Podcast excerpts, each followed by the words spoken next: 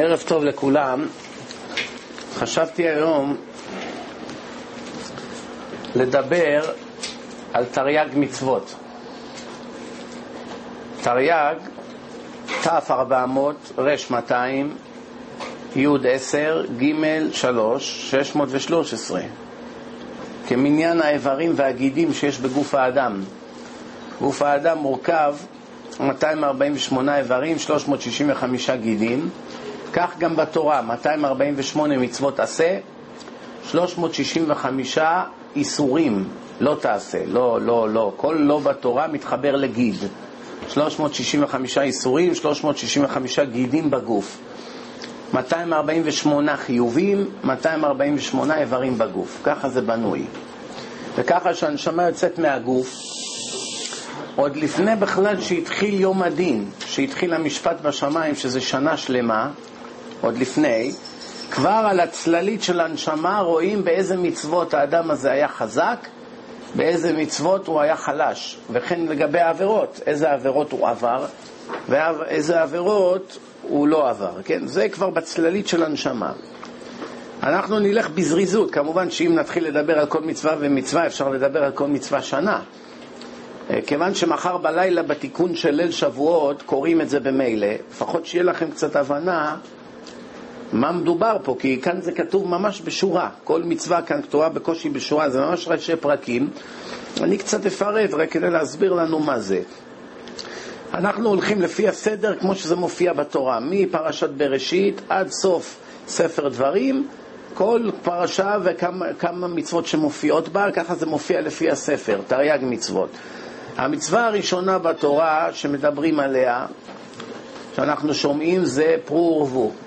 מיד אחרי שהקדוש ברוך הוא ברא את אדם וחווה, הם הצטוו כבר בציווי הראשון להוליד ילדים. מצווה פרו ורבו. זאת אומרת, אדם צריך לעשות ככל שביכולתו להביא ילדים לעולם. החיוב הזה הוא על גברים בלבד. נשים אין להם חיוב להתרבות. אם אישה למשל, מסיבות השמורות עימה, החליטה שהיא לא רוצה להתחתן.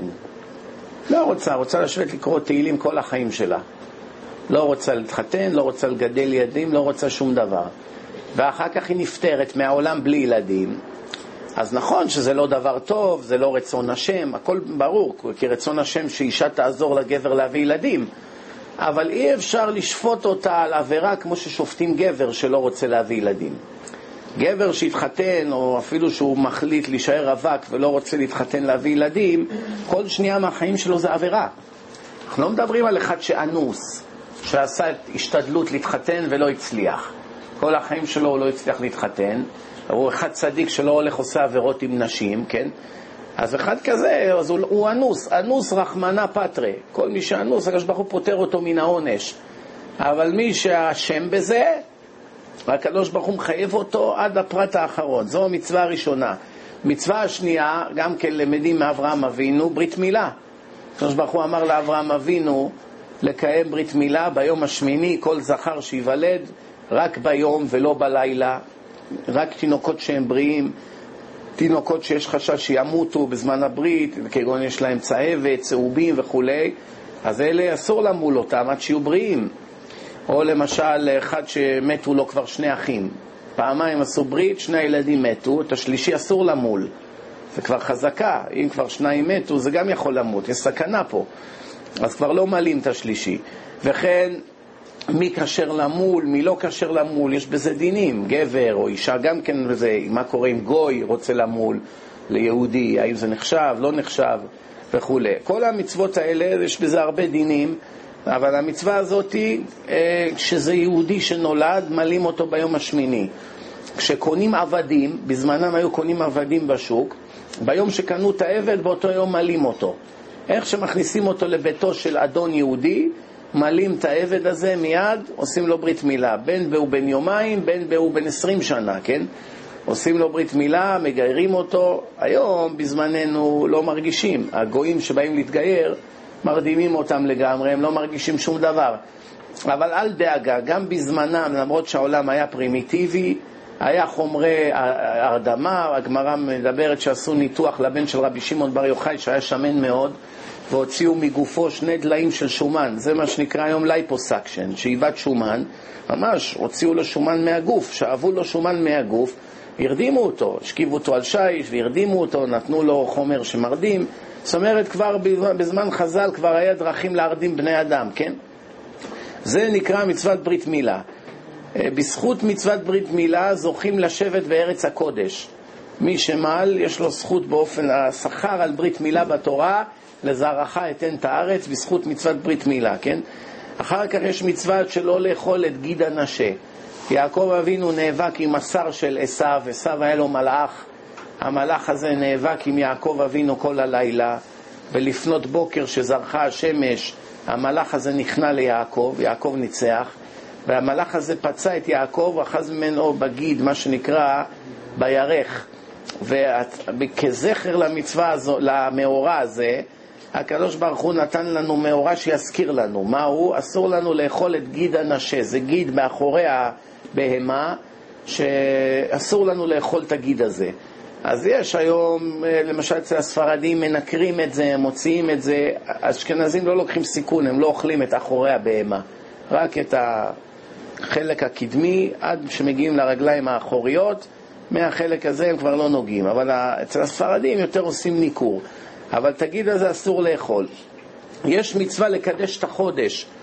כל חודש הירח גומר מסלול מהרגע שהוא מתחדש עד הרגע שהוא נעלם ומתחדש מחדש, בערך 30 יום. אבל זה כמה שעות פלוס מינוס. ברכת הלבנה? ברכת הלבנה זה כמה ימים אחרי, אבל אני מדבר עכשיו על התחדשות הירח. הירח באמצע החודש הוא ירח מלא, באמצע חודש עברי. בט"ו לחודש רואים ירח מלא. עד הט"ו, מא' עד ט"ו, שזה מ-1 עד 15, הירח הולך וגדל כל יום. מ-15 עד 30 הוא מתחיל להתקטן. לקראת ה-30 הוא נעלם לשנייה לגמרי ומתחיל עוד פעם מחדש לגדול. זאת אומרת, זה הכל תלוי בתזוזה של השמש ושל הירח ושל כדור הארץ, כן? לפי זה, זה מה שרואים או מה שלא רואים. עכשיו, לפי זה קובעים ראש חודש. ברגע שראו שני עדים שהירח מתחדש, הם רצים לבית דין, מודיעים שראו את הירח מתחדש, מכריזים ראש חודש, ואז מתחילים לספור את הימים. היום בימינו לא צריכים את זה, כיוון שיש לוח שנה. הלוח כבר, אנחנו יודעים שנים מראש מתי ראש חודש, הכל כבר כתוב. אבל בזמנם כל חודש החליטו מתי ראש חודש, לא היו בטוחים, זה יהיה יום רביעי או יום חמישי. כי יכול להיות שזה יהיה לפני השקיעה, אז זה יהיה יום רביעי, ראש חודש, ואז מתי יום כיפור? ביום שבת, בעוד עשרה ימים, כן? ואם זה יהיה ביום חמישי, אז יום כיפור יום ראשון, כן? כי סופרים עשרה ימים בתשרי. זאת אומרת, על המקום קבעו, היו שולחים רצים, היו שולחים על סוסים, שליחים לסוריה ואחר כך לעיראק, ושם היו מודיעים להם באיזה יום היה ראש חודש, וככה היו יודעים מתי לחוק את החגים. אחר כך התחילו לעשות מדורות. היו מדליקים לפיד והיו עושים כל מיני תנועות עם הלפיד כמו שעושים עם הלולב בסוכות, מרימים, מורידים, סובבים, וככה היה מין, כמו מין קודים כאלה. וכל אחד שהיה עומד על הר, היה להם חשבון, הם ידעו בערך, למשל יום רביעי בשעות אחר הצהריים, זה יהיה המולד של הירח, הירח מתחדש, אז כבר כולם חיפשו. ואז כשראו את זה, מיד אז מה קרה? מיד הודיעו והתחילו לשלוח שליחים או שיעשו את המדורות עד שזה צ'יק צ'אק הגיע. הבעיה הייתה שהיו תמיד שונאי דת, לא רק מהיום, תמיד היו שונאי דת, ואלה שהיו שונאי דת היו בכוונה מנסים לבלבל. היום לפני היום מדליקים את האש, עושים כל מיני טריקים כדי שכולם יאכלו ביום כיפור. כדי, ש, כדי להכשיל את הדתיים, כן? כבר אז היו צדוקים ואפיקורסים וכאלה שנלחמים בדת, אבל זה מצווה שנקראת מצוות קידוש החודש. מצוות שחיטת הפסח, קורבן פסח, אחרי שהכינו אותו ארבעה ימים לפני ששחטו אותו, לפני יציאת מצרים, שחטו, הכינו אותו בליל, בליל פסח, כמה שעות לפני כניסת החג הכינו את הקורבן, ואכלו אותו על מצות ועל מרורים, זה קורבן הפסח, שחטו את הכבש. מתי זה? בארבעה עשר בניסן. מתי זה ליל הסדר? חמישה עשר בלילה. זאת אומרת, בארבעה עשר, כמה שעות לפני, זה היה קורבן פסח. מצוות השבתת חמץ. מצווה שלפני כניסת החג, כבר מהבוקר של ערב החג, ארבע שעות, אנחנו עושים ארבע שעות, באמת מעיקר הדין זה שש שעות מהזריחה, רק החכמים הקדימו את זה בשעתיים. צריכים לבאר את החמץ שלא יהיה חמץ. משש שעות, זאת אומרת מחצי היום, מה שבימינו זה בערך 12.40 בצהריים, היום בימינו, מחצות היום זה כבר איסור מהתורה להשעות חמץ בבית, כן? אה, וכמובן שגם אסור לאכול חמץ. אבל האיסור הרציני מתחיל, כבר זה איסור מהתורה לפני כניסת החג, כמה שעות לפני. אבל איך שכבר התחיל החג, זה כבר איסור הרבה יותר חמור. ומי שאוכל חמץ בפסח, זה כבר איסור כרת, שכורתים את הנשמה שלו מעם ישראל, לא עלינו. איסור חמור מאוד, זה בין ה-36 איסורים הכי חמורים שיש בתורה.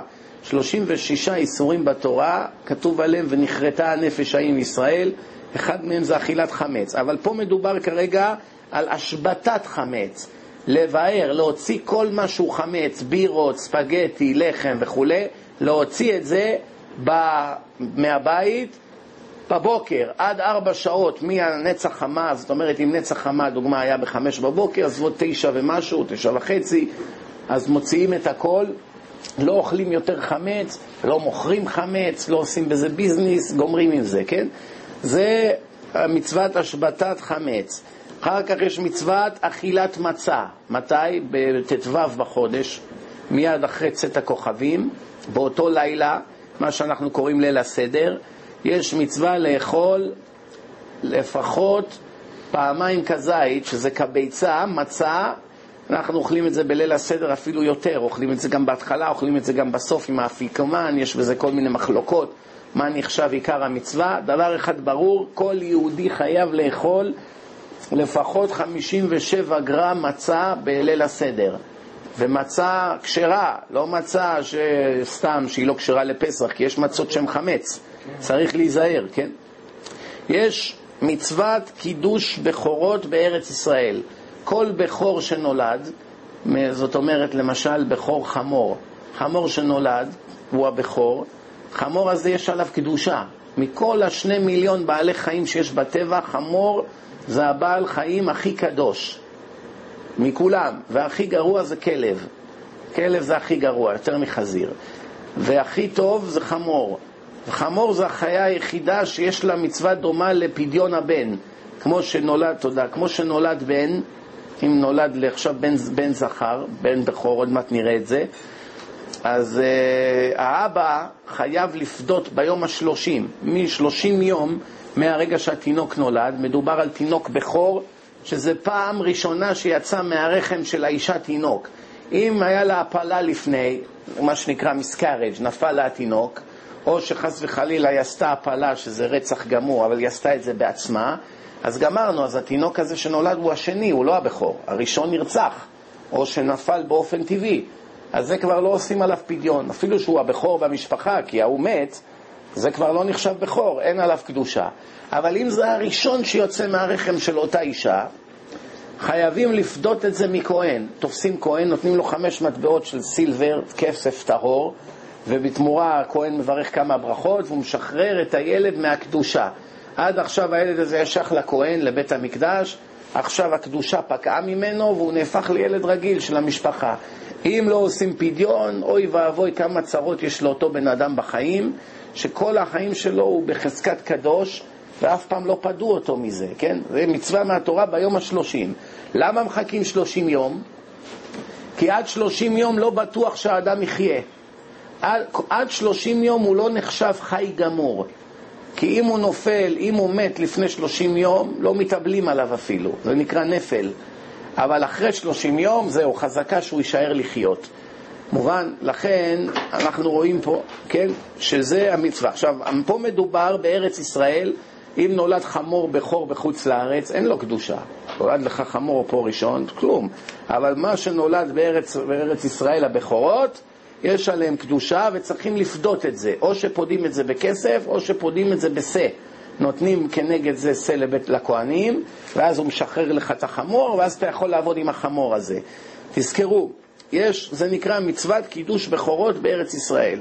יש מצוות סיפור יציאת מצרים. מתי זה? בלילה של פסח, בזמן שאוכלים מצות ומרור ושותים ארבע כוסות של יין, עיקר המצווה של ליל הסדר לספר לילדים, ואם אפשר גם לאורחים, אבל לילדים קודם, כתוב והגעת לבנך, אתה חייב לספר לילדים שלך איך הקדוש ברוך הוא הוציא אותנו ממצרים, מבית עבדים, והציל אותנו והפך אותנו לעם שלו, את הניסים שעשה לנו, כל הסיפור הזה של ההגדה זה מצווה מהתורה. כל המרבה הרסן זה משובח, יש כאלה עד הבוקר. כל הלילה יושבים ומדברים דברי תורה בלילה שנקרא ליל הסדר. מצוות, אה, מצוות פדיון פטר חמור, זה אמרתי קודם, יש את העניין הזה שהבכורות שנולדים הם קדושים, ויש אפשרות שאם אתה רוצה לפדות את הקדושה שלו, אם אתה רוצה לתת אותו לבית המקדש, אז אתה נותן אותו, אז ויתרת עליו. אבל אם נגיד אתה רוצה את החמור הזה, אז התורה נתנה לך אפשרות לפדות אותו בשה. אז הנקרא, מה שאני אמרתי קודם, בעצם כבר כללתי שני מצוות במשפט אחד. אפשר לפדות אותו על ידי שנותנים שה במקומו. עכשיו, אם לא, ואם לא, פד... לא פדינו אותו, אז אסור להשתמש בו. אז מה עושים לו? וערפתו, עורפים אותו, הורגים אותו. אסור להשתמש בו. למה? יש בו קדושה. אחר כך מצווה 13, שלא לאכול את הפסח נע ומבושל. קורבן פסח, אי אפשר לבשל אותו בסיר, או סטים, לשים אותו, לבשל אותו בעדים או בתנור. חייבים לצלות אותו על אש, כמו שאנחנו קוראים גריל, כן? צולים אותו על אש ממש. אסור לבשל אותו, כמו שיש כל מיני סוגים, מבשלים אותו ברוטבים. לכן חייבים לצלות אותו, שמים את כל הכבש שלם על שיח כזה גדול, וצולים אותו בתוך תנור מלא באש, ואחר כך כל האנשים משתתפים ואוכלים מהקורבן הזה שנקרא קורבן הפסח. מצווה 14, אסור להותיר מבשר הפסח עד הבוקר. הקורבן הזה שאוכלים עכשיו של הפסח, אסור להשאיר ממנו עד זריחת החמה, שמתחיל להיות אור, אם נשאר לך מהבשר של הקורבן הזה, אז עברת על עבירה מהתורה, כי אסור להשאיר ממנו, חייבים לגמור את כולו. מה היו עושים? לפני ששוחטים את הכבש, אז נגיד שהיו יודעים ששלושים איש גומרים כבש שלם, נגיד, או ארבעים, לא יודע בדיוק כמה. אז מה היה? זה ששוחט היה עושה לעצמו רשימה, מי הולך להשתתף איתו בקורבן הזה. היו מנויים, היו סופרים. מי שלא מנוי לא יכול לבוא, כמו מנוי במועדון. אתה לא יכול להיכנס אם אין לך מנוי. אותו דבר פה, היית צריך להודיע מראש עם איזה חבורה אתה משתייך. ואחרי שהיו יודעים, אז הוא היה יודע, ברשימה שלי יש את כל אלה, וזה מה שאנחנו אומרים בתפילה בבוקר, ואינו נאכל אלא למנוייו. אלה שמנויים על הקורבן, הם אוכלים ממנו. כי מה קורה אם אחד אה, למשל, עשו לו ברית מילה, אבל עוד הוא לא טבל. מל ולא טבל, עוד הוא לא מאה אחוז יהודי.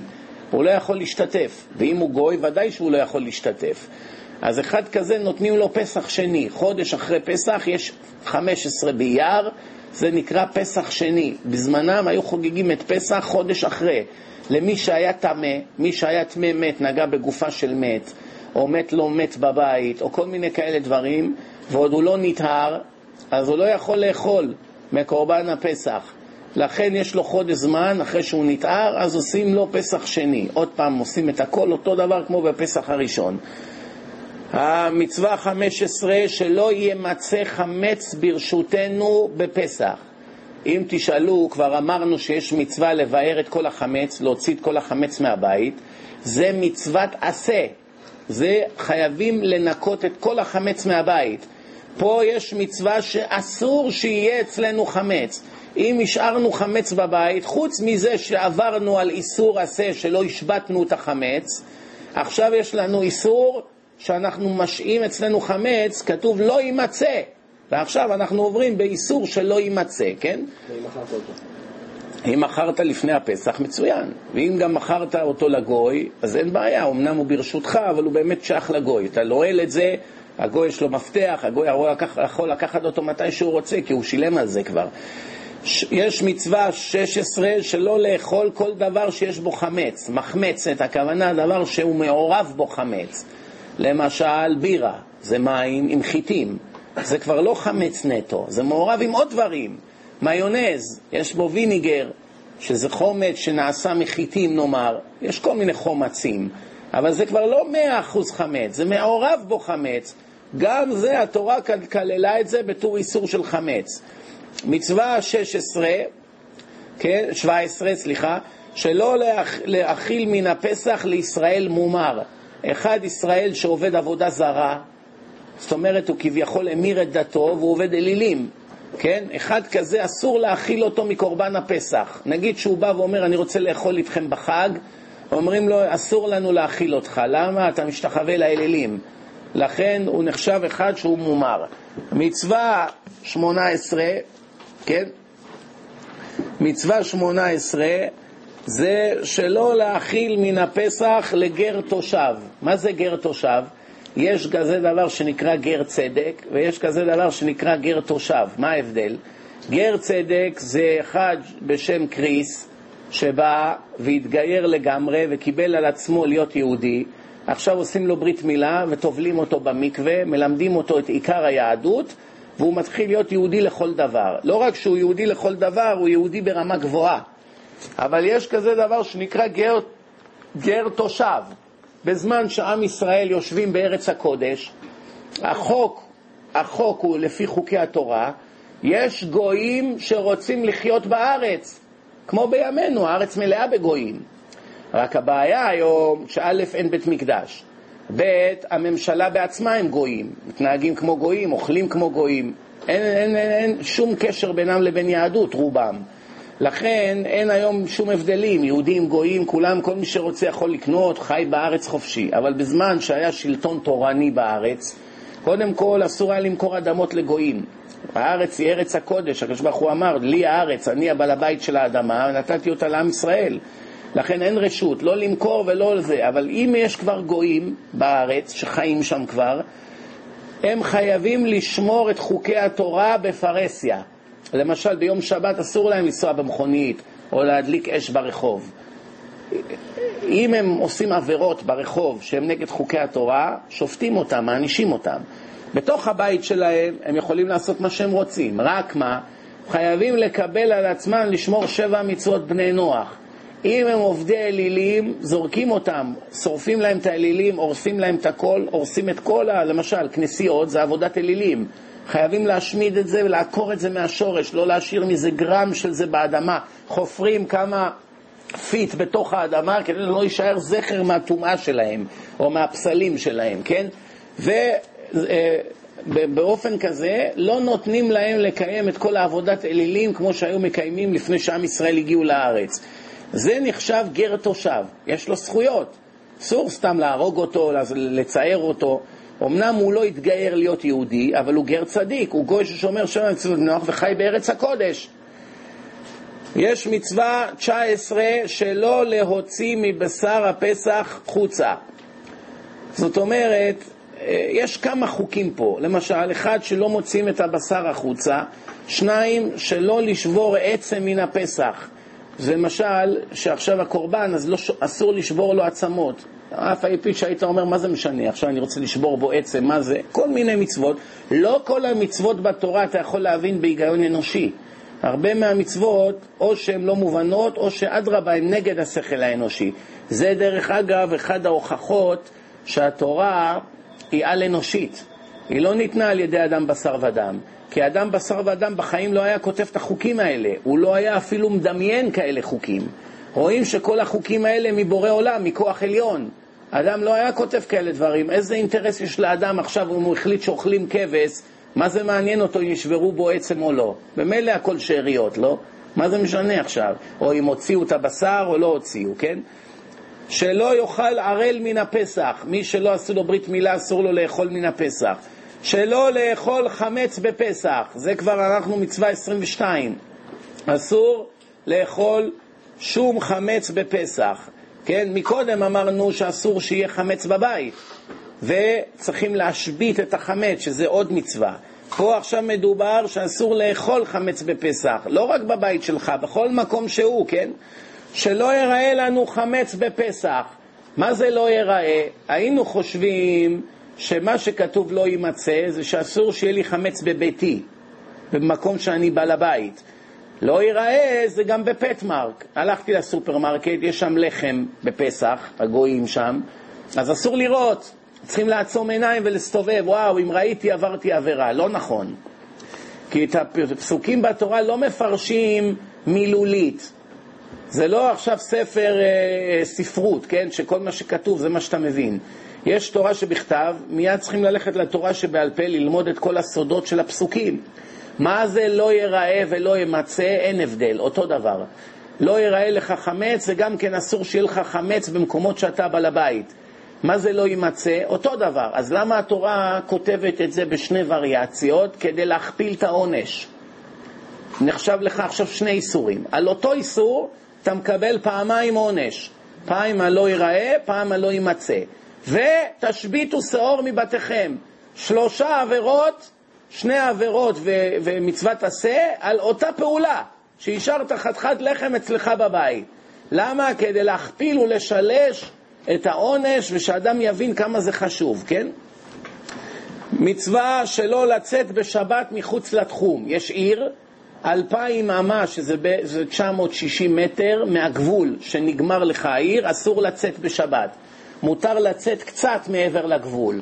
אבל אם אתה רוצה לעבור מעל 960 מטר, מה שנקרא אלפיים אמה, אמה זה מהמרפק עד לכף היד.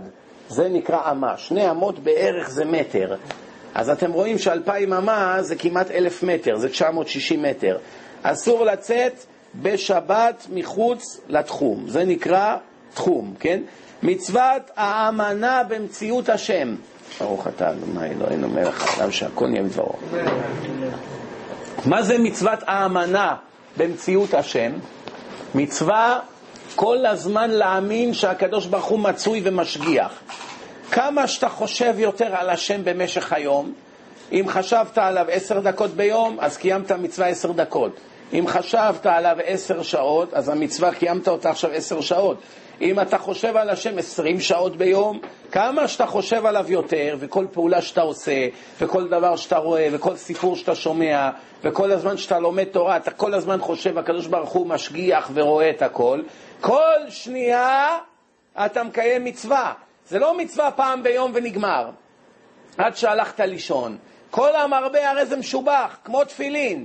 אם יש לך תפילין עליך שעה, יש לך שעה מצוות תפילין. אם החזקת את התפילין עליך ארבע שעות, פי ארבע.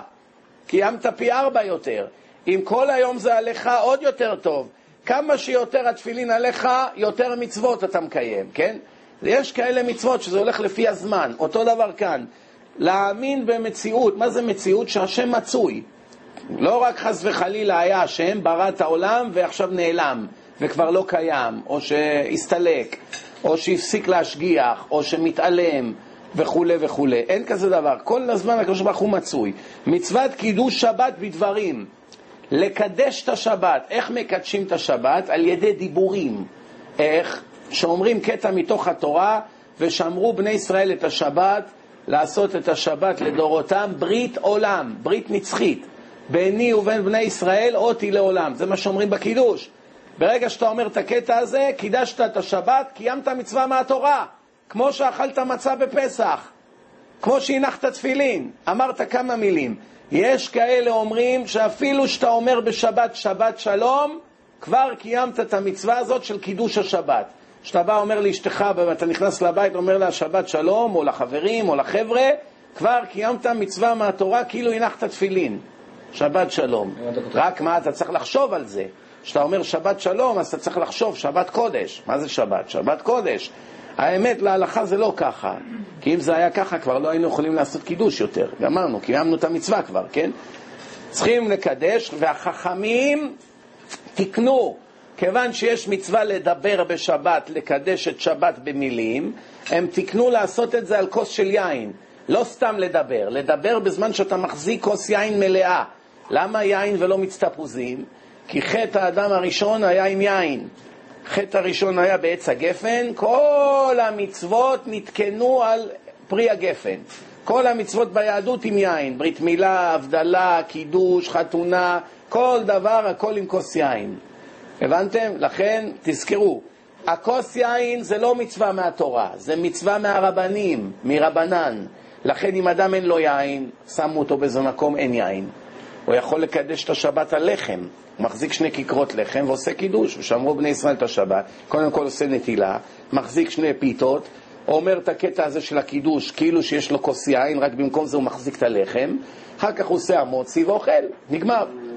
כן? ואם אין לו גם לחם, אין לו לא יין ולא לחם, אז הוא עושה סתם, רק במילים. אומר, ושמרו בני ישראל את השבת, והוא חשב עכשיו לקדש את השבת, קיים את המצווה. אבל אם יש לו יין, כמובן שצריכים לעשות על ידי יין. עכשיו, נתקדם הלאה.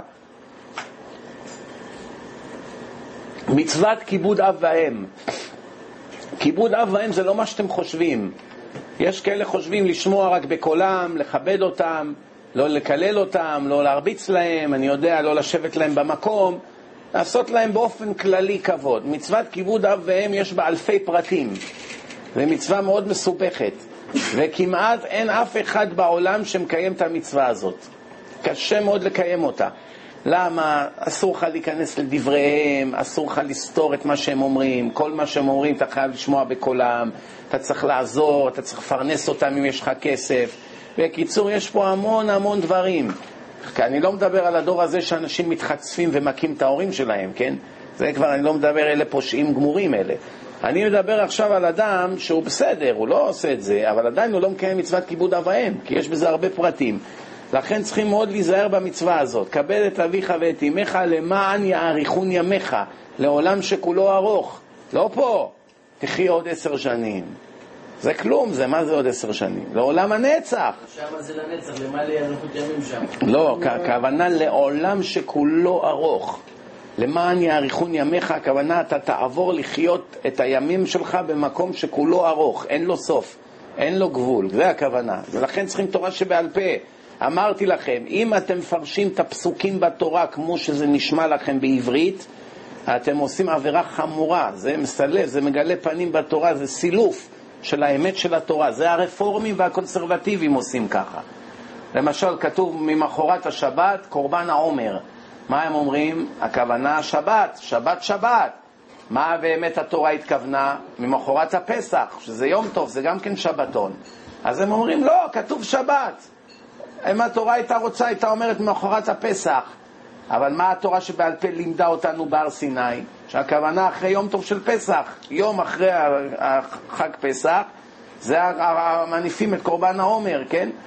אז מה, מה, כל הקורבן מכינים אותו בשבת עצמו, שזה הכוונה, אם זה יופל יום טוב, שבת, אומרים שבת היום, כל הדינים האלה זה כבר עניין אחר. אבל הם הצדוקים, הכופרים, היו אומרים, צריכים לפרש את זה כמו שזה כתוב. יש עוד הרבה מקומות בתורה שמה שכתוב ומה שעושים זה לא תמיד דומה. למה? כי אנחנו קיבלנו שני תורות. תורה שבכתב הולכת ביחד עם תורה שבעל פה, והחכמים העבירו אותו מיד ליד. כן, עד שהכל נכתב בסוף. אבל עד שנכתב, זה היה עובר בעל פה מרב לתלמיד בכל הארץ. בכל מקום שהלכת, זה עבר מיד ליד. באת לעיר הזאת, כולם ידעו מה לעשות. באת לעיר הזאת, כולם ידעו מה לעשות. איך ידעו? כי זה עבר אחד לשני כל הזמן, כן? אחר כך, מצווה שלא נאמין באלוה בלתי השם לבדו. יש כאלה אומרים, בטח שאני מאמין בהשם, ברור, ברא העולם, אבל יש עוד השם. יש אל הזה ואל הזה, כמו שהיוונים, יש כמה אלוה, חס וחלילה. או יש יותר מאחד, יש את הטוב ויש את הרע. הטוב זה זה שנותן את כל הדברים הטובים בעולם, והאל הרע, חס וחלילה, זה זה של המלחמות, של השואה, של כל הדברים הנוראים, המחלות, והם ככה, יש כל מיני מדומיינים, ממציאים כל מיני סיפורים אלף לילה ולילה, וחס וחלילה זה איסור חמור ביותר, מאוד מאוד חמור האיסור הזה, להאמין שיש יותר מאל אחד. מי שחס וחלילה מאמין בכזה דבר, אין לו חלק לעולם הבא. והרי זה אפיקורס כופר, כמו שהרמב"ם כותב, המינים, אפיקורסים, הכופרים בתורה וכולי, עבירה חמורה מאוד. שלא לעשות פסל, אסור לעשות פסלים, לא פסל של בני אדם, לא פסלים של חיות. צריכים להיזהר. מה קורה אם יש כבר פסל? לא ידעת, קנית פסלים. מה קורה? אז צריכים לשבור לו את האוזן או את האף. ברגע שהוא לא מושלם, אז הוא כבר אין לו משמעות. הוא איבד חלק, יד, רגל, פה, שברת לו אוזן, שברת, הוצאת לו עין, לא משנה מה, אז כבר זה לא שהפסל אין לו שלמות. אז הצורה הזאת שהתורה דיברה עליה היא לא קיימת, חסר אוזן. אז התורה לא דיברה על זה, התורה דיברה על דמויות שלמות של חיות וכולי. ופה אין דמות שלמה, לכן זה כבר פחות עבירה, כן? זה, כן. מה אם זה צעצוע? לא, צעצועים לא, למרות שיש מחמירים בזה, שגם צעצועים, אבל צעצועים לא נעשו למטרת קישוט לשים אותם. כן, עכשיו גם תמונה, מה שכתוב בתורה לא תעשה לך תמונה, לא מדובר על כאלה תמונות שטוחות שציירו או שצילמו, מדובר על תמונות תבליט, תמונות שיש מים ממש בתוכם כמו מין פסל כזה יוצא. אתם מכירים את התמונות האלה? כמו תמונות כאלה שיש תבליטים וכאלו, אלה התמונות שהתורה דיברה עליהן. לא לשת... מצווה שלושים, לא להשתחוות לעבודה זרה. כל מיני uh, סממנים של עבודה זרה, אה, חיות, פסלים וכאלו, ירח, שמש, מי שמשתחווה לזה עושה איסור חמור מהתורה. מצווה 31, לא לעבוד עבודה זרה במה שדרכה להיעבד. יש אלפי סוגים של עבודה זרה. כל פסל ועבודה זרה שעובדים אותו, אותו כן? כן? כל פסל יש דרך אחרת. הגויים יש להם כל מיני דברים, יש להם עבודה זרה, שמים מיליון עכברים בתוך איזה מקדש. אז ברגע שאתה הולך משתתף איתם בזה, זה כבר איסור. יש כאלה משתחווים לפרה, יש כאלה רבים מישתת השתן של הפרה בגלל שמאמינים שהיא קדושה. יש כאלה מגלחים את השערות של האישה ומביאים את זה קורבן לאיזה פסל דבילי בהודו. יש כל מיני סוגים של עבודה זרה. כל אחד מהסוגים האלה זה איסור חמור מהתורה, כן?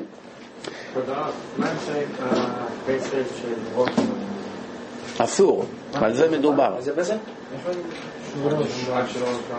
גם של ראש אסור.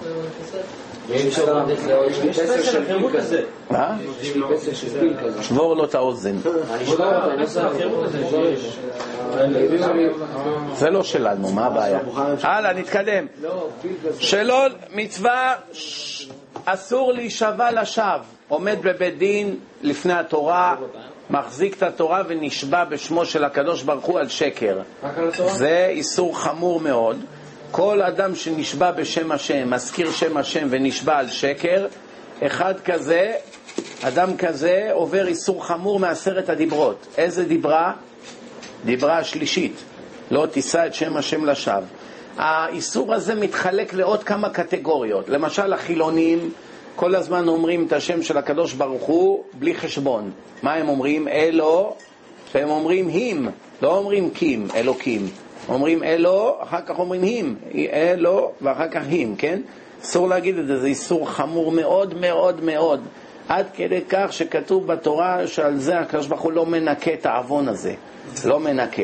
לכן כל הטיפשים שלא יודעים מימינם ומשמאלם ואומרים את זה חמשת אלפים פעם בחיים שלהם, על כל אחד ואחד יש עונש. אי אפשר לברוח מזה, זהו, זה, זה עשרת הדיברות. לכן אתם תהיו זהירים, תמיד תגידו השם, או הקדוש ברוך הוא. אם לא יודע קודם. ואם אומרים... אם לא ידעת, זה איסור מעשרת הדיברות בשוגג. ואם זה באנגלית? זה איסור בשוגג, לא נורא, זה רק מים, לא נורא, לא קרה כלום. ואם זה באנגלית באמת? באנגלית. גם באנגלית אסור להגיד G.O.D. בכל שפה. G.O.D יש הרבה שאומרים אסור, הרב עובדיה פסק להלכה שאסור להגיד את זה. מה, ג'י? כן, G.O.D. הלאה. לא משנה, בכל אופן, כן, גם זה אומרים שאסור, כי זה לקוח מעברית. בכל מקרה, אתם יודעים, עם אש לא מתקרבים. זה כמו שתשאל, כמה מותר להתקרב לש- לאש? שני מטר? שלוש מטר? עזוב אותך, תתרחק מהאש, מה זה עכשיו אתה מתווכח? שתי מטר, שלוש מטר. שמות של הקדוש ברוך הוא, תגיד או השם או הקדוש ברוך הוא, זהו. הלאה, נתקדם הלאה. שלא לעשות מלאכה בשבת. כמה מלאכות יש? 39 מלאכות. כל אחד מהמלאכות זהה לחברתה. אם הדלקת אש בשבת, או שניקית את העניבה שלך מכתם של יין, זה בדיוק אותו איסור. אם תפרת איזה חור בג'ינס, או שכתבת שתי אותיות, או שחרשת את האדמה, או שזרעת איזה זרע או גרעין של אפרסק, הכנסת אותו בתוך האדמה, כל האיסורים האלה, יש 39 איסורים, מי שמכם לא יודע מה הם, יצפה בהרצאה שלי של שבת, שם אני מפרט את כל ה-39 איסורים. כל אחד מ-39 איסורים זה איסור כרת, על כל אחד ואחד מהם זה, הנשמה נחרטת, אפילו אם עשה רק אחד מתוך ה-39, במזיד, בכוונה, הנשמה נחרטת ומוציאים אותו להורג בבית דין בסקילה, שזה העונש הכי חמור ביהדות. אין לו חלק לעולם הבא, והוא נחשב בהלכה כגוי לכל דבר. יש עליו המון המון דינים של גויים, הוא לא מצטרף למניין, להוציא, הוא לא מוציא אנשים לידי חובה בידי קידוש, הוא לא יכול להיות עד בבית דין, הוא לא יכול להיות עד קידושין, אם הוא היה עד אז זוג צריכים להתחתן מחדש, לא קוברים אותו עם שומרי שבת, יש המון המון איסורים לגביו, לא מקבלים ממנו קורבן וכולי וכולי, למה? בשמיים הוא נחשב אחמד, או בעצם אחמד עדיף עליו. לא, אז עכשיו, כשמחללים שבת, זה רק על ידי שאדם מתכוון ועשה את זה בדרך המקובלת. איך חותכים דשא? או בימי, בידיים, או על ידי מקצרה, או על ידי מכונה של דשא, או על ידי, אני יודע מה, מעדר, כל מיני דרכים לקצור דשא. אלה הדרכים שמי שעושה אותו, הוא, הוא עובר איסור מהתורה. אם עשית את זה בדרך משונה, עם השיניים למשל, אם עכשיו חתכת דשא עם השיניים, אתה לא נכשל באיסור סקילה. אי אפשר להוציא אותך להורג בבית דין. למה? זה נקרא איסור דה רבנן, בגלל שלא עשית את זה בדרך המקובלת. או שנגיד שקצרת בתוך כדי שינה. היית יושן ולא יודע, ככה מתוך שינה, סתם משכת את הדשא וקראת. גם כן, לא היה לך כוונה לעשות את זה. עכשיו, אם הלכת על הדשא, מה אתה מתכוון לקצור? אתה לא מתכוון לקצור. לפעמים זה נתקע בנעל, השתפשף ונקצר. כיוון שאין לך שום כוונה, אתה לא מעוניין בזה, אין בזה איסור. אבל אם אתה בכוונה בועט בדשא על מנת לקצור אותו, זה איסור גמור. כי זה דרך לקצור דשא. הבנתם? אין, אסור לכבס שום דבר, אפילו טיפה הכי קטנה שיש בבגדים, אסור לכבס, לא על ידי רוק, לא על ידי מים, לא על ידי חומרים כימיים, לא על ידי ניקוי יבש, עד כדי כך שאפילו האבק בבגדים, אסור לנקות את זה. האבק שיש לך בבגדים, להביא איזה מברשת או מפית ולנקות את האבק מהחליפה, גם כן זה כיבוס. זה אומנם פחות חמור מזה שאתה משתמש עם מים או סבון, כי זה סך הכל אבק, אבל בשבת לא משחקים באש. שבת זה איסור חמור מאין כמוהו, זה אותי ביני וביניכם, זה לא צחוק. הלאה, לא להרוג נקי. אסור להרוג בבית דין אדם חף מפשע, שלא יתבררו הראיות נגדו, יש עליו ספק, מוציאים אותו להורג, אף על... נראה שהוא אשם, בטוחים שהוא אשם כי הוא אדם מאוד מלוכלך ורע, אבל אין ראיות מאה אחוז, נשאר איזה חמש אחוז ספק. כן, באמריקה יש חוק מאוד מרגיז למי שמבין. צריכים, מותר להרוג בן אדם או להכניס אותו למאסר עולם אם יתבררו רוב, רוב החששות נגדו. זה נקרא Beyond Reasonable Doubt, ספק סביר. כל עוד אין ספק סביר, אז הוא אשם. אם הוכחת 80-90 אחוז, נראה באמת ככה, למרות שנשארו עוד כמה ספקות קטנים. פה אפשר להכניס אותו או להוציא אותו להורג. אבל לפי התורה אפילו נשאר אחוז אחד קטן של ספק. כקל שבקלים, אחד למיליון אפילו, אי אפשר להרוג בן אדם. זה לא צחוק, נשאר ספק, אתה לא יכול. רק כשהכל יתברר שכבר זהו, הבן אדם הבין שכבר ראו אותו והעידו עליו, יש עדים וכבר תפסו אותו על חם, אז אין ברירה, אז כבר אין ספק. אבל כל עוד נשאר ספק, לא בטוחים, אחד העדים מסתפק אם זה היה הוא, אולי זה היה מישהו דומה לו, אני לא בטוח, השיער היה קצת אחרת, היה לו זקן, לא היה לו, זה היה מתחת לעץ הזה, היה, התאנים היו בגודל גדול, השני אומר התאנים היו קצת יותר קטנים, אפילו שזה נראה שזה לא קשור לאירוע, כיוון שנהיה סתירה בין העדים, גמרנו, אי אפשר להרוג אותו. אלא שולחים אותו ומשאירים אותו לטיפולו של הקדוש ברוך הוא. זה נקרא לא להרוג נקי. שלא לגלות ערוות אשת איש. אסור לשכב עם אישה נשואה.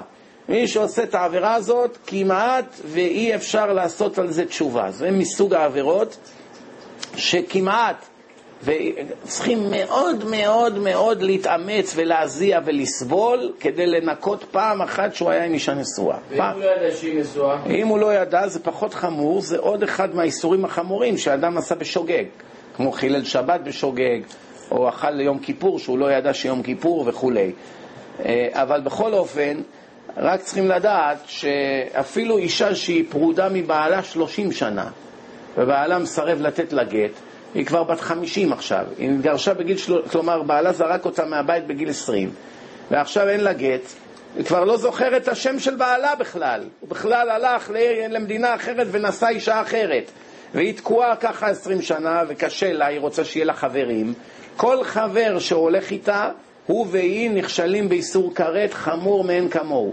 כן, אם היא לא גילתה לו, אז הוא, אז הוא, הוא פחות אשם ממנה, זה נקרא איסור כרת, אבל בשוגג. אבל היא, על כל איסור ואיסור יש לה איסור כרת. שומעים? אפילו שהיא מסורבת גט, או אפילו שבעלה נעלם, לא יודעים איפה הוא. למשל, רון ארד, כבר עשרים שנה, אם לא יותר, הוא נעלם, רוב הסיכויים שהוא מת, 99.9 אחוז. לא היו מחזיקים אותו עשרים שנה, היו מעדיפים לקבל מחבלים בתמורתו. אז כמעט בטוח שהוא מת, אבל אשתו לא יכולה בחיים להתחתן. עד שלא הביאו ראייה מפורשת. וגם אם מביאים ראייה של DNA, מביאים עכשיו איזה, אני יודע מה, לב, לב ככה, לב של בן אדם, ועושים DNA ומגלים שזה הוא, אי אפשר להתיר לאשתו להתחתן. כי לא היה בזמן התורה DNA, אין לנו רשות לשנות את התורה אפילו בגרם. התורה אמרה על פי שני עדים יקום דבר, זהו. אין שום, לא מצלמות, לא DNA, אפילו שזה מאוד הגיוני, מצלמה מראה שאדם רצח, במצלמה אפשר לזייף. וגם אם אי אפשר לזייף, זה לא מה שהתורה אמרה. התורה אמרה על פי שני עדים, עדויות של שניים, שלושה, עשרה, עשרים, אבל יש עדויות ברורות, אז מרשיעים את האדם. ולכן DNA, אף על פי שהטעות יכולה להיות אחד לעשרה מיליון, אחד לעשרה ביליון, סליחה, שרוב העולם, כל העולם יש לו שבעה ביליון איש. הטעות ב-DNA לגבי לזהות בן אדם זה אחד לעשרה ביליון. זאת אומרת, זה, זה בלתי אפשרי בעולם. כי כל העולם זה שבעה ביליון איש. זאת אומרת, זה מאה אחוז. כיוון שבתורה לא, לא נאמר שום דרך אחרת, אנחנו לא יכולים על דעת הסברה שלנו לשנות את התורה. אין לנו רשות. אם תתחיל בזה, יבואו כל הרפורמים למיניהם ויסלפו את כל התורה. תרופות זה כבר אפשר בשבת, כי היום כבר מכינים את זה על ידי מכונות, זה לא כמו פעם שהיו לוקחים עלים ומבשלים. כל דבר תמצא היתר, תוך חודשיים שלושה לא יישאר גרם מהיהדות. הכל ישתנה. למה? ברגע שאתה תתחיל לשנות, זה מה שקרה לרפורמים.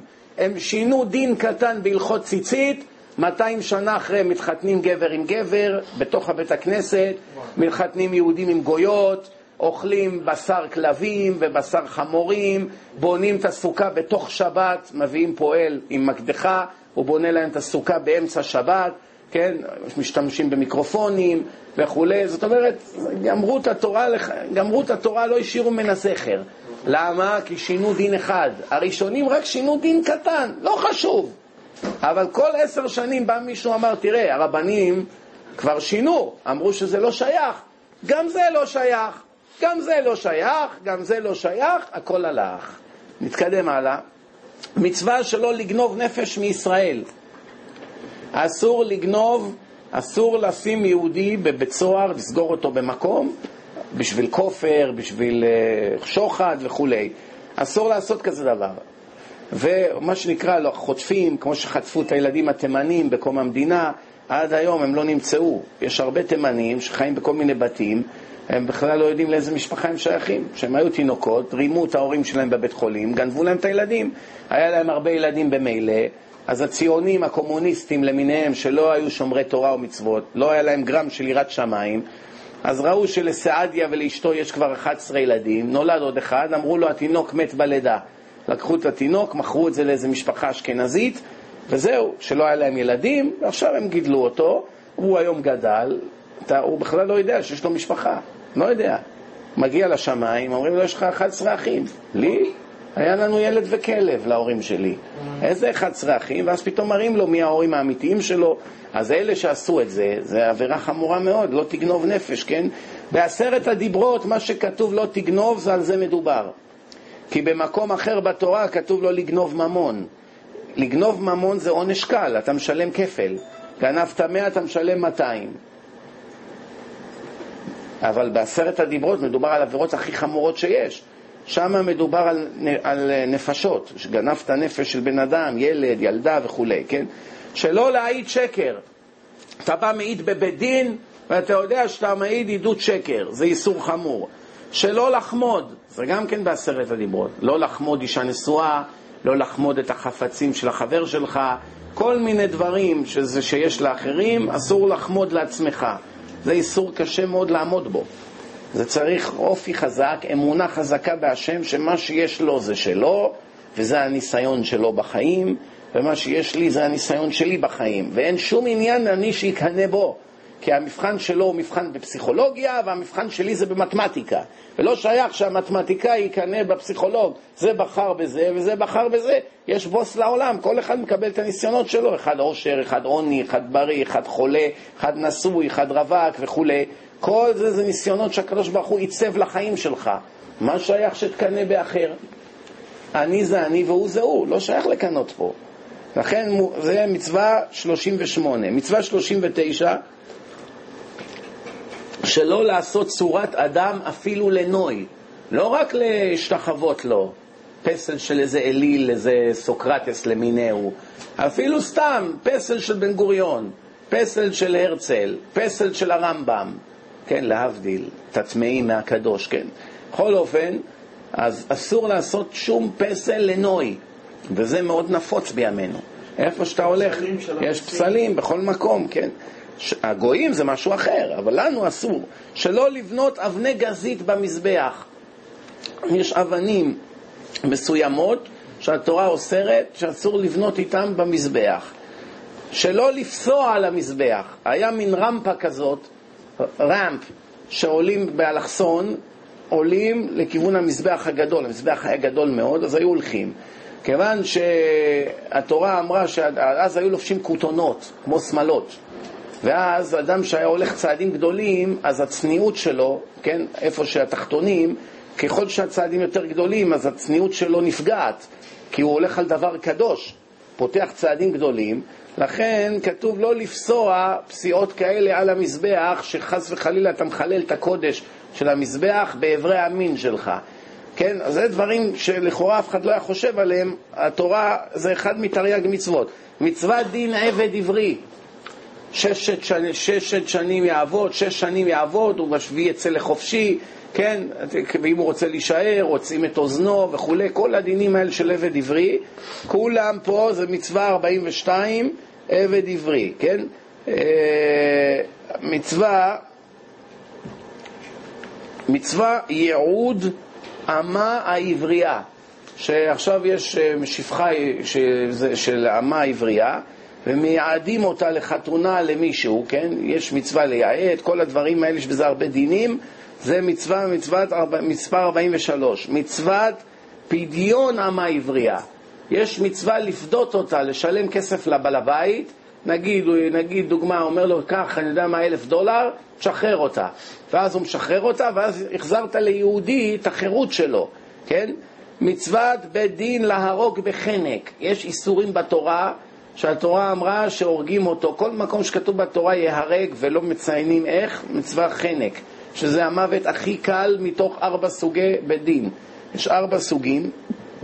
חנק, לא רוצה לתאר לכם איך זה היה, זה מחריד. איך היו מוצאים אנשים להורג.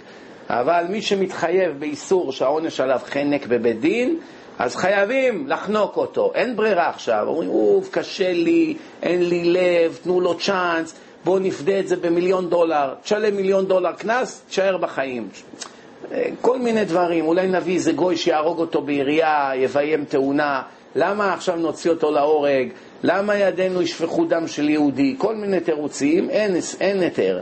חייבים דווקא להוציא אותו להורג בחנק על ידי בית דין. לא סתם בן אדם ברחוב יחנוק אותו, לא. חייבים על ידי בית דין, כן? מצוות דיני קנסות. יש כל מיני קנסות. בתורה מופיעים כל מיני לדון, אז יושבים בדין ודנים בקנסות. למשל, גזל, אחד גזל משהו בפנים שלך. גזל בפנים שלך, אם תופסים אותו, אתה לא יכול לחייב אותו כפל, כי החלק השני זה קנס. פה זה כבר, כיוון שזה הפנים בפנים, זה משהו אחר. אבל אם הוא גנב בסתר ותפסו אותו, הוא צריך לשלם כפל. אלא אם כן הוא עשה תשובה והחזיר, אז אין קנס. איך, כמה קנס, כמה אם הוא השתמש בדבר של קודש, דבר שהוקדש לבית המקדש, השתמשת בזה, ועכשיו אתה יודע, אתה עושה תשובה, אתה צריך לשלם 20% קנס. יש כל מיני קנסות בתורה. הגמרא דנה בקנסות האלה. זה מצווה של בית דין לדון קנסות. יש מצוות בית דין להרוג בסייף, חרב. הורגים אדם בחרב על עבירות מסוימות בתורה. גם כן חייבים דווקא בדין, ובחרב מסוימת, ובצורה מסוימת. בדיוק כמו שהתורה אמרה, אין היתר לעשות מה שבראש שלך. בוא נירה בו במקום, יותר קל. בוא ניתן לו זריקת רעל. בואו ניתן לו כיסא חשמלי, ימות יותר מהר, לא יודע מה, כל מיני תירוצים, אין היתר. מצוות בית, דון, בית דין לדון דין בהמה שהזיקה שלא כדרכה, שור שנגח. רוב השברים הם לא הורגים עם הקרניים, שקטים. פתאום פעם במיליון, פתאום יש איזה שור נוגח, ועוד פעם, או שבהמה, אני יודע מה, התגלגלה על הדשא והיה שם איזה תינוק והבהמה מאכה אותו. כל מיני דברים, או שבהמה פחדה מאיזה משהו, התחילה לרוץ, פגעה באיזה בן אדם, הרגה אותו. בהמה שהזיקה שלא כדרכה, צריכים לדון בבית דין כמה הבעל הבית שלו צריך לשלם, כופר וכולי, כן? מצוות בית דין לדון בנזקי הבור. אדם עשה בור ברשות הרבים, זה מפגע. עכשיו מישהו ייפול שם, במיוחד בזמנם שלא היה חשמל ברחובות בלילה. אדם הולך עכשיו ברשות הרבים, בום, נופל לתוך בור. נשבר לו עמוד השדרה, או שהוא יכול לקבל מכה בראש למות. אז אדם שעשה את הנזק של הבור, בור עשרה טפחים, זה בערך מטר, ממטר והלאה זה בור מסוכן. עכשיו, זה מסוכן גם לחיות, החיה נופלת בפנים, אם הבור לא עמוק, אז היא לא נופלת עם הראש בפנים, היא רק הרגליים הקדמיות נופלות. ואפילו אם כל הארבע נופלות, זה לא נורא, זה רק uh, חצי מטר. אבל ברגע שהבור יותר ממטר, אז הרגליים הראש... הקדמיות של הבהמה, שהן בדרך כלל פחות ממטר, הן נופלות כולם בפנים, ואז הראש מקבל מכה, והבהמה מתה מהמכה, כן? אז, אז התורה קבעה שמעל עשרה טפחים זה בור שיש בו סכנת חיים. פחות מזה זה לא בור מסוכן. יש בזה דינים. לפעמים אדם יכול למות שם, ולפעמים הבהמה נופלת ונשברו הכלים. האם אתה צריך לשלם על הכלים? אז על הכלים על הפטור, אתה פטור, אתה צריך לשלם על הבהמה. זאת אומרת, בדין יושבים ודנים מה הנזק שאתה צריך לשלם על נזקים שהבור שעשית גרמו לאנשים שעברו ברחוב, כן? למשל, אם אדם עשה בור כדי להחביא את המזוודות שלו, כבד לו, חם, הוא לא יכול, הוא אומר מחר אני אבוא עם סוס, ייקח את זה. הוא עושה עכשיו בור, והוא חייב לכסות את הבור, אז הוא לוקח מכסה, שם איזה פלטה של עץ, הוא מכסה טוב את הזה, עכשיו, עכשיו זה בטוח. מה קורה אם מישהו בא והוציא את המכסה, ועכשיו מישהו נפל לבור? מי אשם? זה שחפר את הבור, או זה שהסיר את המכסה? או אחד חפר בור חצי מטר, חמישה טפחים, ובא מישהו, השלים אותו, למעל עשרה טפחים, ומישהו נפל ומת. מי אשם? זה שחפר את ה-90% הראשונים, או זה שהשלים את זה לעשרה טפחים? אז אנחנו רואים שזה שהשלים את זה הוא זה שגרם ל- ל- ל- לאדם למות. אם הוא לא היה נוגע, הראשון לא גרם נזק של מוות, כן? כל הדברים האלה זה דינים של בור. יש מצוות בית דין לדון גנב בתשלומים או במיתה. אם זה רכוש, אז דנים כמה הוא ישלם. אם הוא גנב בן אדם, כן? אז עכשיו זה חייב מיתה. אז כל הדינים האלה, בית דין יושבים ודנים. מצוות גוי שגנב, דרך אגב, חייב מיתה, מוות. יהודי שגנב משלם כפל.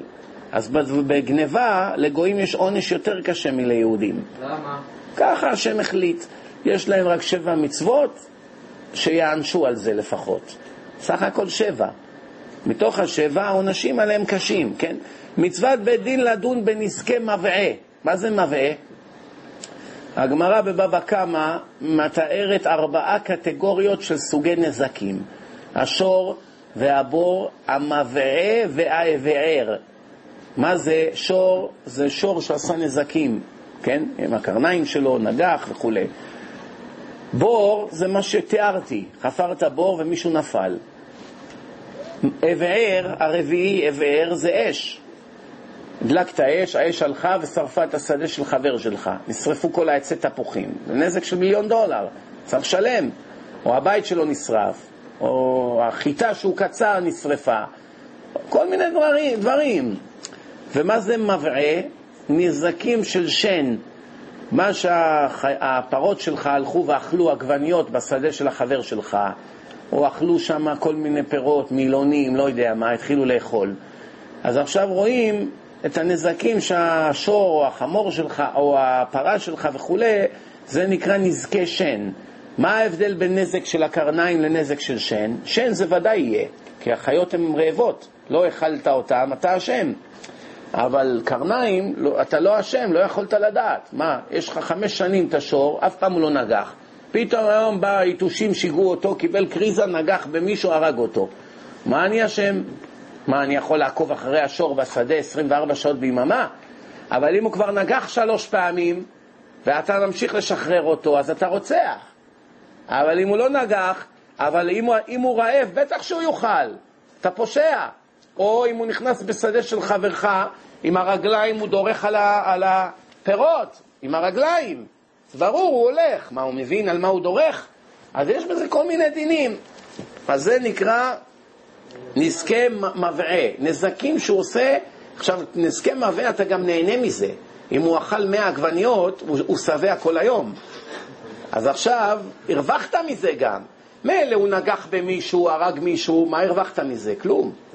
אבל פה יצא לך מזה תועלת. אז כל הדינים האלה, כן? הלאה.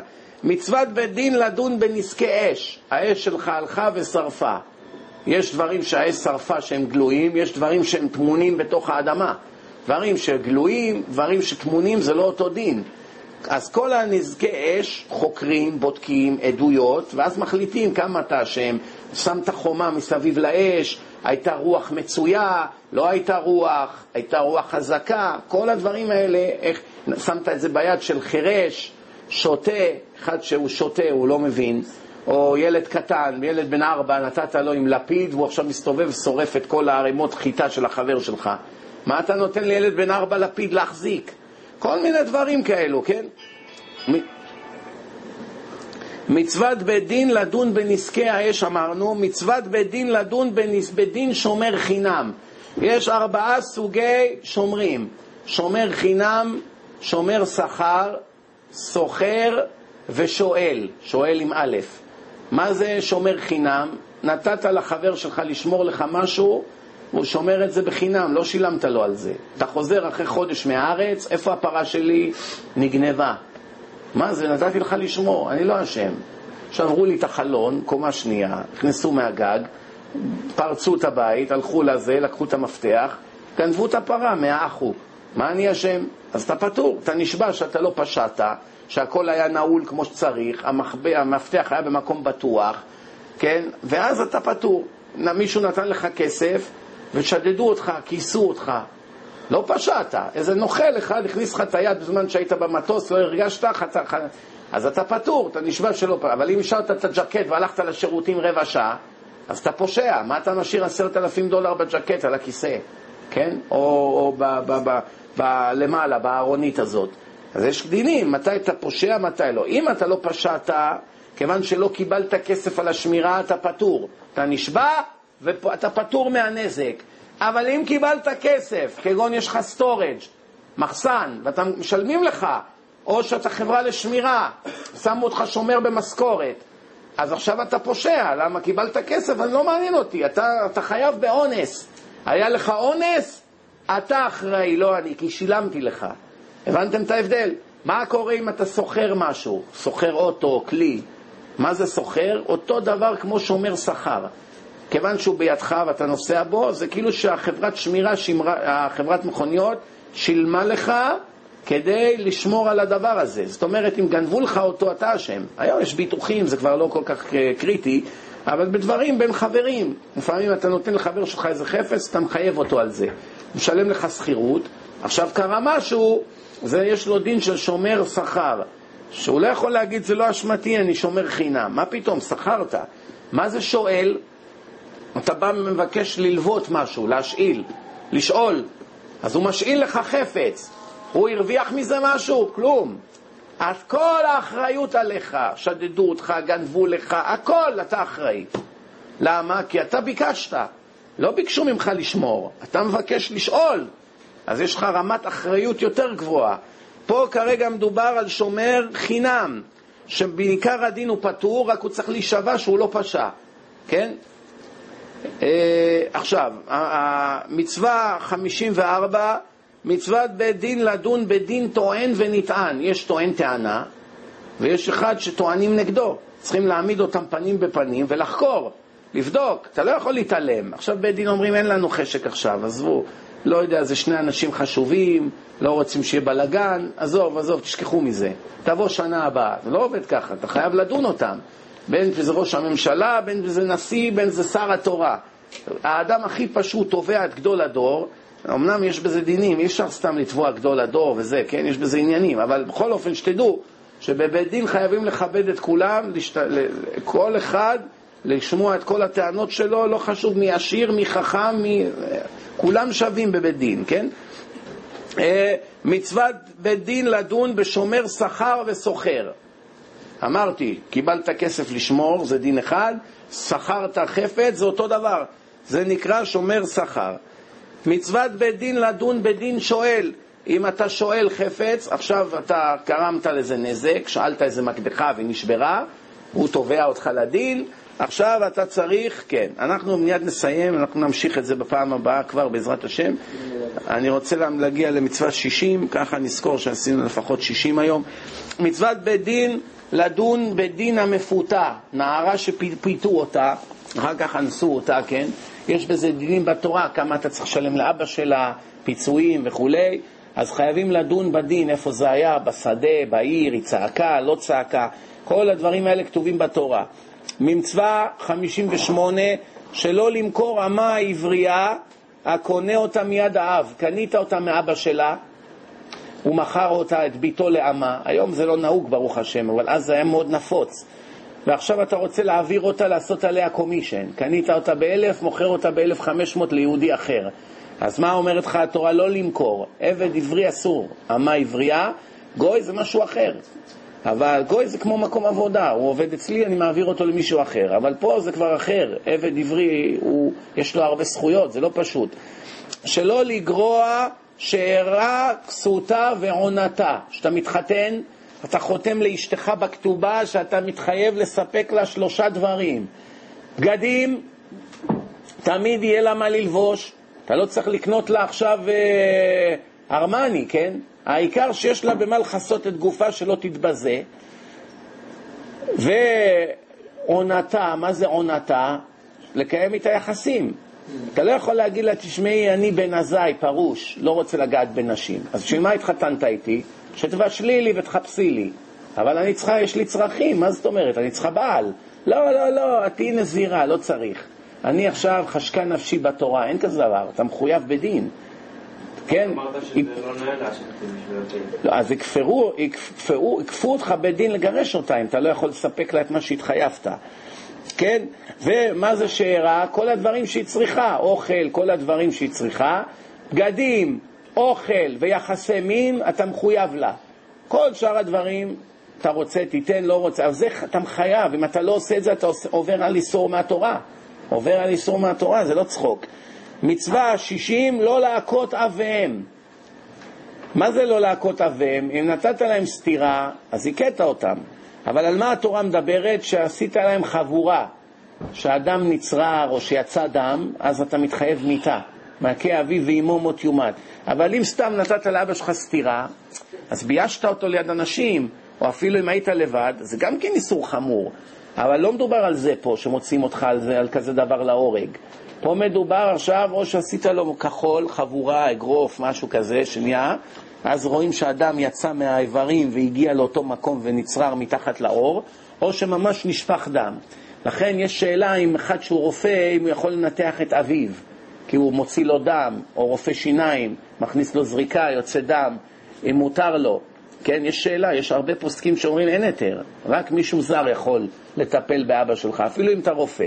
אה, אם אין רופא אחר, אז זה הצלת חיים, אז צריכים לדון בזה. כן, אז אנחנו עשינו 60 מצוות היום. אה, יש עוד מצווה פה, מצוות 61, שלא לאכול שור הנסכל. שור שאנסו אותו, צריך לסקול אותו בבית דין, אף על פי שהוא חף מפשע. למה? יהודי, יהודי איבד את העולם הבא שלו בגלל החיה הזאת. הקדוש ברוך הוא אמר, לא להשאיר ממנה זכר. תארו לכם מה יהיה לנשים שמסתובבות ערומות ובגללם הגברים עושים עבירות, מה יהיה עונשם בעולם הבא. אם בהמה שלא חטאה, סוקלים אותה למוות. תארו לכם אישה שחוטאת בבחירה, מה יהיה עונשה? לא רוצה אפילו להתחיל לדבר על זה, כן? אז עכשיו, מה קורה? סקלת את השור הזה. האם מותר לתת אותו לכלבים שיאכלו? מותר למכור אותו לגוי שיאכל? גויים אוכלים נבלות, אסור. מותר לך לאכול את זה? גם אסור. עכשיו, מה זאת אומרת? מה זאת אומרת לא לאכול שור הנסכל? כיוון שמחר סוקלים אותו למוות, יהודי מתחכם, מהר שוחט אותו היום ואוכל אותו. אז אומרים לו, מה? אומר, מה, ממילא היה צריך להרוג אותו, שחטתי אותו, הרגתי אותו, אסור. ברגע שבית דין פסק עליו שהוא חייב סקילה, אין לך רשות לשחוט אותו ולאכול, כן? שלא להחיות מכשף. מכשף, מכשפה, עושים כישופים, חייבים להרוג אותם. אסור להשאיר אותם בחיים. אם אתה מתעלם ועוזב אותם, מדובר בזמן שהיה בית דין בארץ, של תורה, והשארת אותם, אתה עובר על איסור מהתורה, אתה חייב להרוג אותם. למה? זה נגד התורה, כל הכישופים האלה.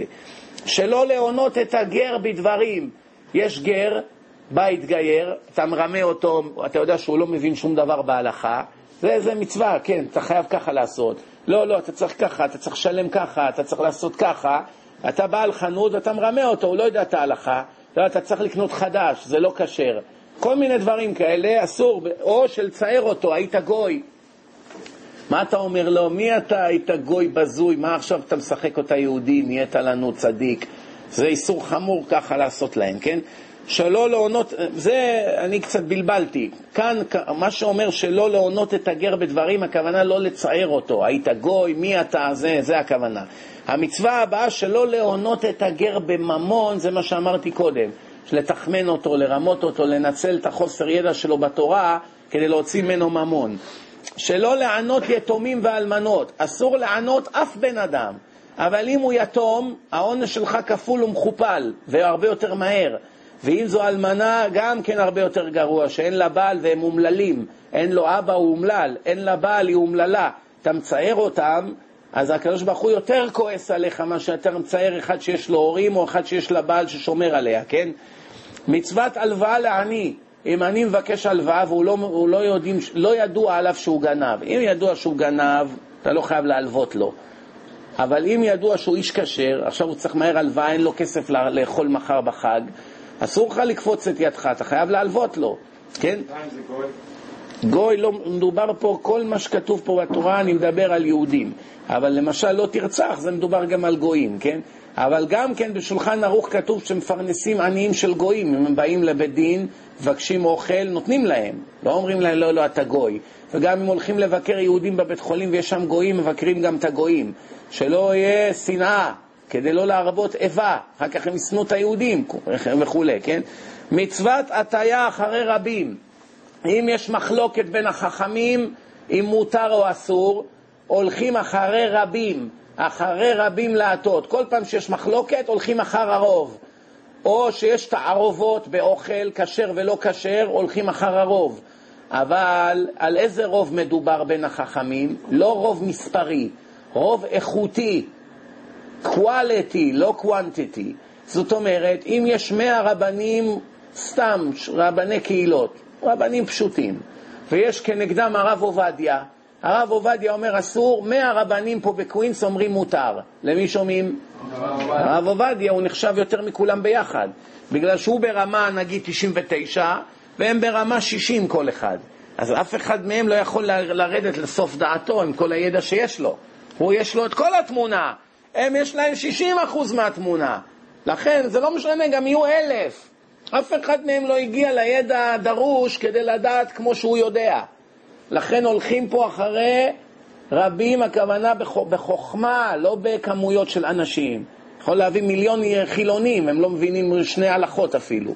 אז מה, הם כולם אומרים מותר, מותר לאכול חזיר. רבא, היום מותר, אז מה, נשמע להם בגלל שהם רוב? אלא מדובר פה, כן?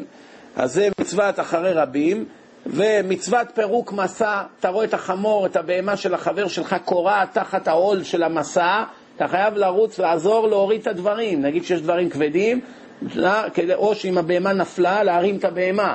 אז אתה קודם כל פורק ממנה ועוזר לה לקום. אתה לא יכול להתעלם כאילו לא ראית. אני ממהר, יש לי פגישה. אתה לא רוצה עכשיו להתלכלך. זה אתה חייב, זה, זה אחד מהמצוות של ואהבת לרעך כמוך, כן?